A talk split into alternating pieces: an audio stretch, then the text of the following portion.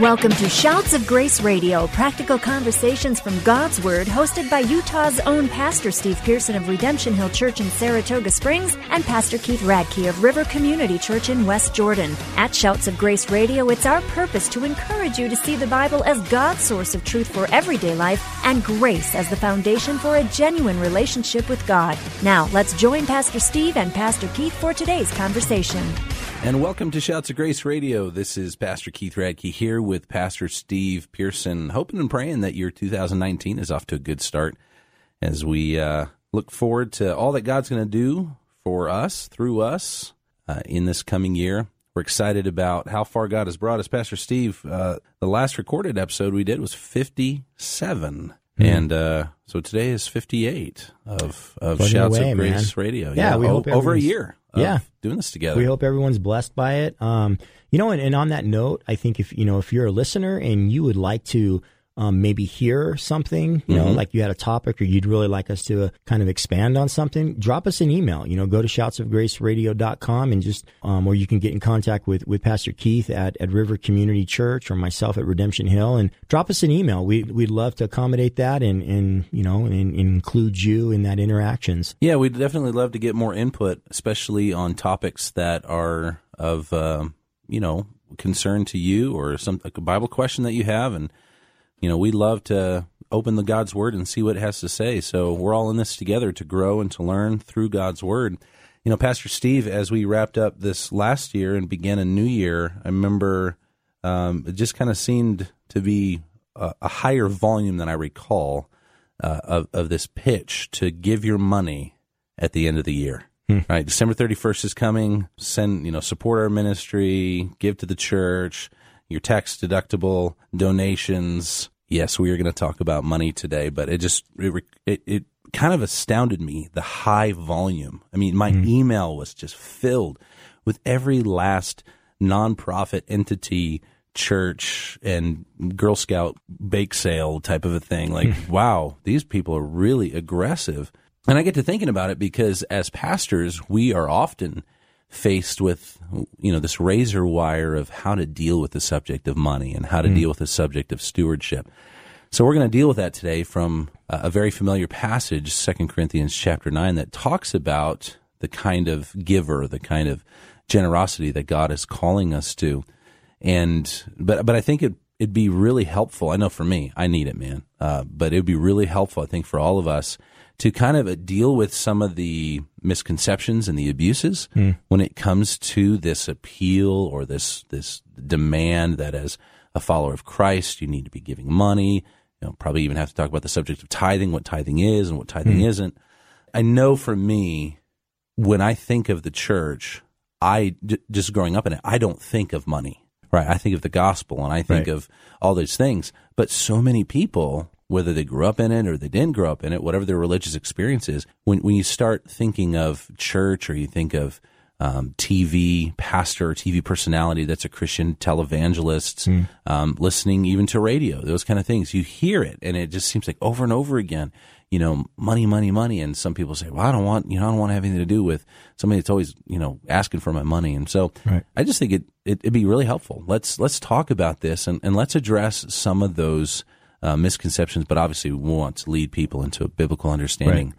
of the topic of money. Right. You know, Keith, when I was, I believe I was eight, seven or eight years old, I went to the refrigerator. I grabbed a carton of milk. I poured myself a bowl of cereal. I ate the cereal and then immediately spit it out. And the milk was bad, right? And that was seven at, that was when I was seven years old. Ever since that day, every time I go to the refrigerator and I grab milk, I smell it first without question. Mm-hmm. And here, here's the point. Because I had such a bad experience, I now approach milk with with a with already this idea that something is wrong. I'm already I'm already suspect of it, and so I gotta mm-hmm. you know it's there's just I'm smelling it. I want right. to know. And, and when it comes to money, in, in, in a religious context, uh, you know, it's it's the same thing, Keith. It really is. If people get a bad a bad experience, if if if this if this topic is misused or abused, it, it, seems like they're they're sniffing the motives every time now, right? And it's and, and it's kind of that same idea, and, and they do that for the rest of their life, and they're approaching the subject as if as if there's already something wrong or negative, and that's unfortunate because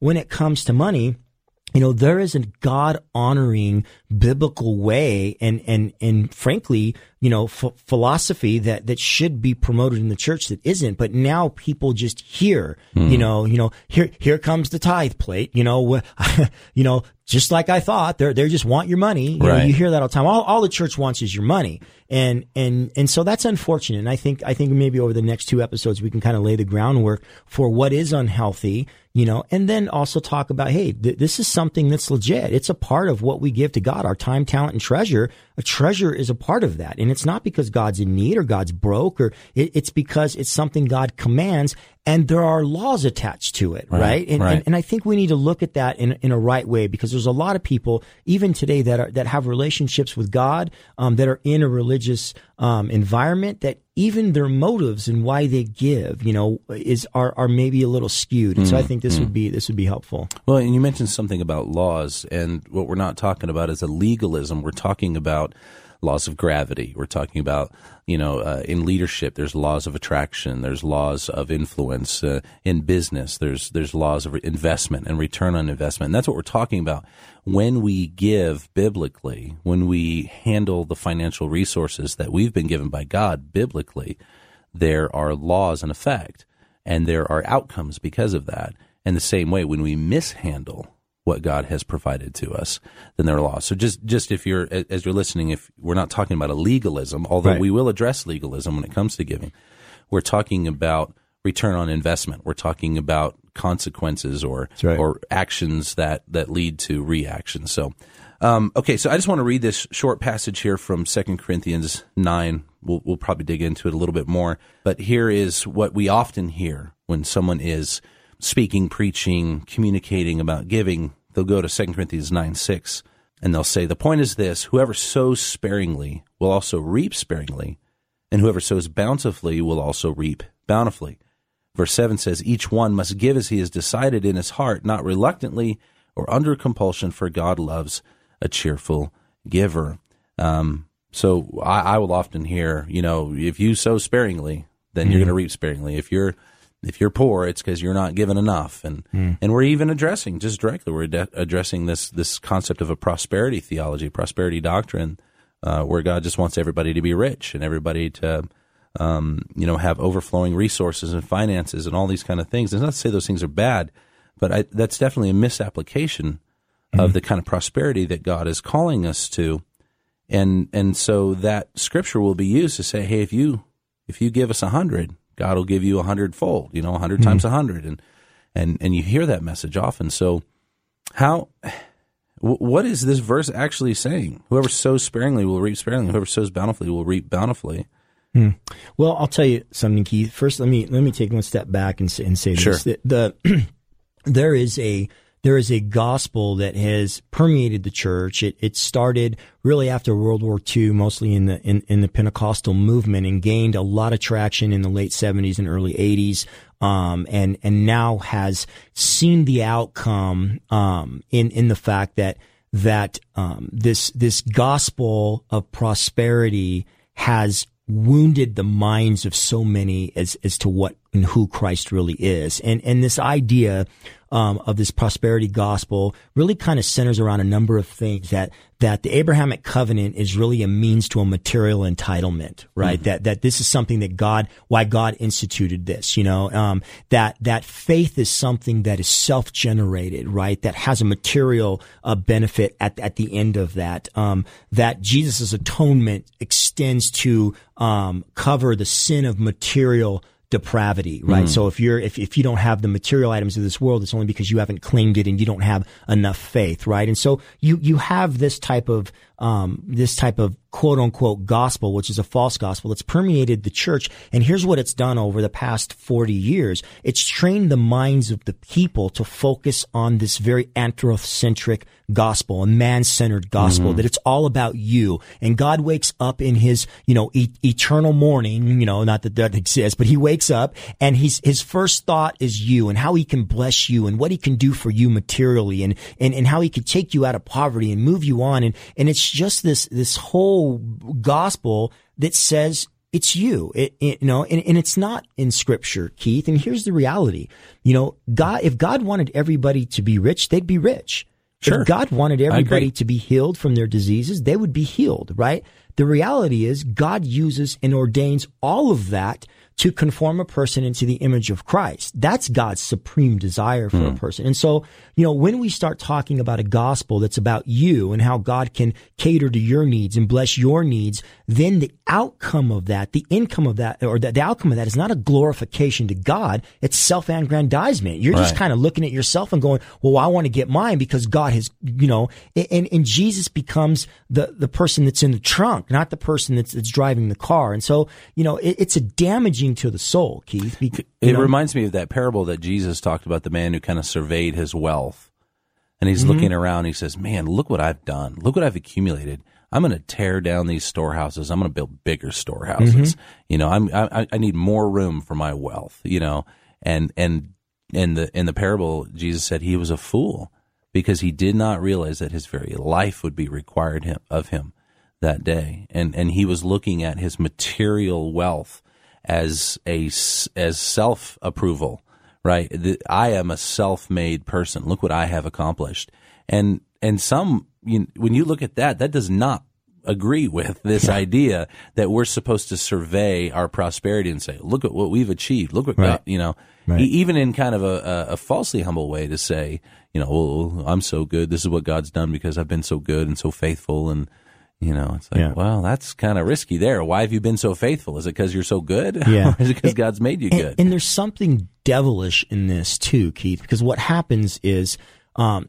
ultimately, as you do this and you have this type of mind, it leads and crosses a line to where you think your right standing by God is really assessed by the faith by which you have obtained things. Mm. And I've seen this in people where, where, you know, if I don't have what I have, if I'm not, if, if, if, if I don't have the wealth, if I don't have the health, if I don't have all this, my faith is lacking. Mm-hmm. Therefore, if my faith is lacking, I must not be right with God. And it leads to this downward spiral of self-condemnation. And those people end up a lot of times really struggling their entire life because they're using this idea of wealth and this idea of attainment as the, as the, as the marker by which their faithfulness faithfulness of God is determined, you know, the faithfulness to God mm-hmm. is determined. Mm-hmm. You cross that over into a larger religious context and organizations grab onto this, right. Keith, and then right. they start saying, look, if you want to be righteous before God, then you need to have paid this. If you want to, and, and, and there's even times where I've even heard situations where if you haven't given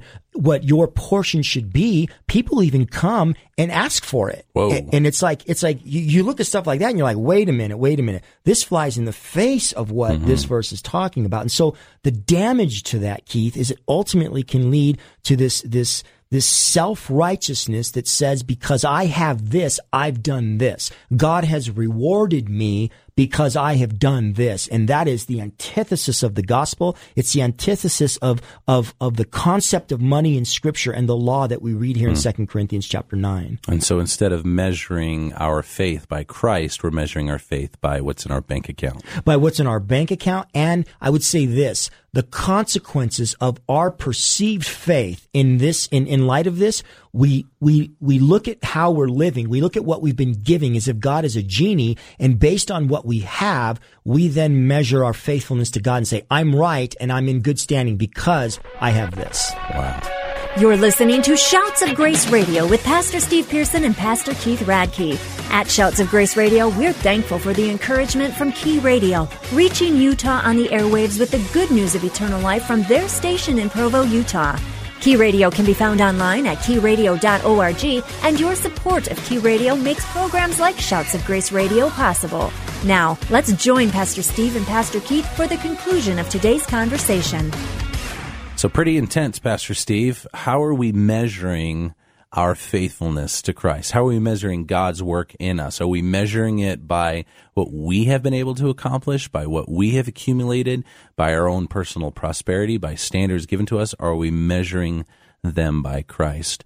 If you're just tuning in, we've been talking from 2 Corinthians chapter 9. We're talking about the issue of giving, of generosity, of prosperity, what the Bible has to say about this topic. And 2 Corinthians 9 6 says that if you sow sparingly, you'll reap sparingly, and if you sow bountifully, you'll reap bountifully. And each one must give as he's decided in his heart, not reluctantly or under compulsion, for God live, loves a cheerful giver. Pastor Steve, what are the, some of the ways that people give out of compulsion? They give because they feel pressured, obligated to do. Hmm. So in every man, the Bible tells us that eternity lies within the heart of man. And so, so whether you're a believer or not, there, there are nagging questions in your soul that there is a God, right? And, and when you, when you take that into a religious context where people do believe in there's a God, in a God, rather, whether or not they're serving him or not, there, there's something that, that, that's in the heart of man that gives access for the outside world to jump in, right? And so let, let, me give you an example. If God exists, which he does, and people realize that God exists, now I become susceptible to the suggestions of what God is all about. Right. If I take money and, and, and I, and I intrude into that platform and I use that platform as the basis to which I can now bring my own my own ideas to extract from people what I want, it's a powerful um, it's it's it's it's just really powerful because people you already have them captive because mm. they want to know what God wants for them, you right. know. And so now I come in and and let's say I'm I'm watching TV and I see some guy that's telling me the reason that you owe is because you do not sow, right? You haven't sowed a seed, so that's why you're in need right? Well, I'm looking at my life and I'm thinking, well, wow, I am in need. I'm in, I'm in, I'm in debt and, and this bill and that bill. And, and the reason is, is because I haven't sowed. Right? right? So now what he has done is he's tapped in to a sensitivity that I have towards wanting to please God, has told me this is what will please God. And now he's captivated my emotions hmm. and he's just lured me into doing something that God has never called me to do. And so now what do I do? I get out my check. He says, touch the screen. I touch the screen and now I'm going to be healed of my cancer, right? I mean, he, it's tapping into the emotional makeup of a person in a vulnerable state and compelling them to give in order to have that need met, not realizing that God does not do that. Right. God, there's very, there, there might be a very re- good reason why I'm in that need. And it isn't, I don't get out of it by paying God off. And so there, it, it's, it's a, it's, it's diabolical because you're tapping in to something that's sensitive to people and you're using it for your own gain or what the Bible would say, you're feeding yourself. and, just, you know, being real here, you're tapping into a person's insecurities. Yeah. You're tapping into a person's vulnerabilities, right? If a person is in need and they hear that message, you know, they, they keep going, Oh man, I just, I just feel like I, I need so much. And then they turn on the TV and it says, if you're in need, sow a seed, right? Right. You know, I'm in debt. My debt's overwhelming. You know, you, you owe because you don't sow. And, and it, how do they know? You know, and there's this, there's this insecurity in because us. Because everybody's in debt and everyone All has a of need. us are. Everybody is. It's easy. And you know, it, I, I'm just going to put it out there. It reminds me of sales marketing, right? I mean, yeah. people get trained on how to interact with people, even how to sit across the table from somebody and mimic their motions. So you start to feel like this person somehow, I don't quite get it. Subconsciously, I'm relating to them. Hmm. You know, we, uh, there, there are people who are doing the same thing verbally and, and with obviously, you know, media is very captivating. You know, you can watch a a, a, fantastically charismatic message with all the lights and everything going on in the show, or you can listen to a very emotional story about this little kid who needs your money and, you know, mm-hmm. and all these kind of things. And, you know, people aren't going to get saved if you don't. And, oh my goodness, I, do, I don't want, and next thing you know, you know, people are actually writing these kind of checks and sending this kind of money out of their poverty, even out of debt, like using mm-hmm. debt. And it's like, that's not what God called us to. He didn't call us to sow out of our debt or out of insecurity or out of uh, you know the manipulation of our emotions, the manipulation of our vulnerabilities. He's called us to give cheerfully. He's looking mm. for joyful giving. Yeah, joyful. So let's let's let's talk to that person who is manipulating hmm. people for money, Pastor Steve. I would say this. Um, number one Um, God is not broke. And for those of you individuals or churches or organizations that are fleecing God's people and demanding money in return for righteous standing before God, then you should, you would do well um, to read what God says to the shepherds in Ezekiel 34. Mm. Woe to you shepherds who feed themselves and not my flock. You pulling resources from God's people and God's flock in order to satisfy your own fleshly desires will have an end that God says in his word of those people, their end lingers not. There is an end to that. And that is if you hurt the body of Christ, then there are, you are accountable to God. And so I would urge you to stop it. Now, here's the problem. Riches are very deceitful, Keith. Mm-hmm. And when somebody has tapped into an underground reservoir of, of fortune at the expense of people's faith, they're not going to listen. So they're going right. to usually take that to the end. But I would say this to the people that are writing those checks.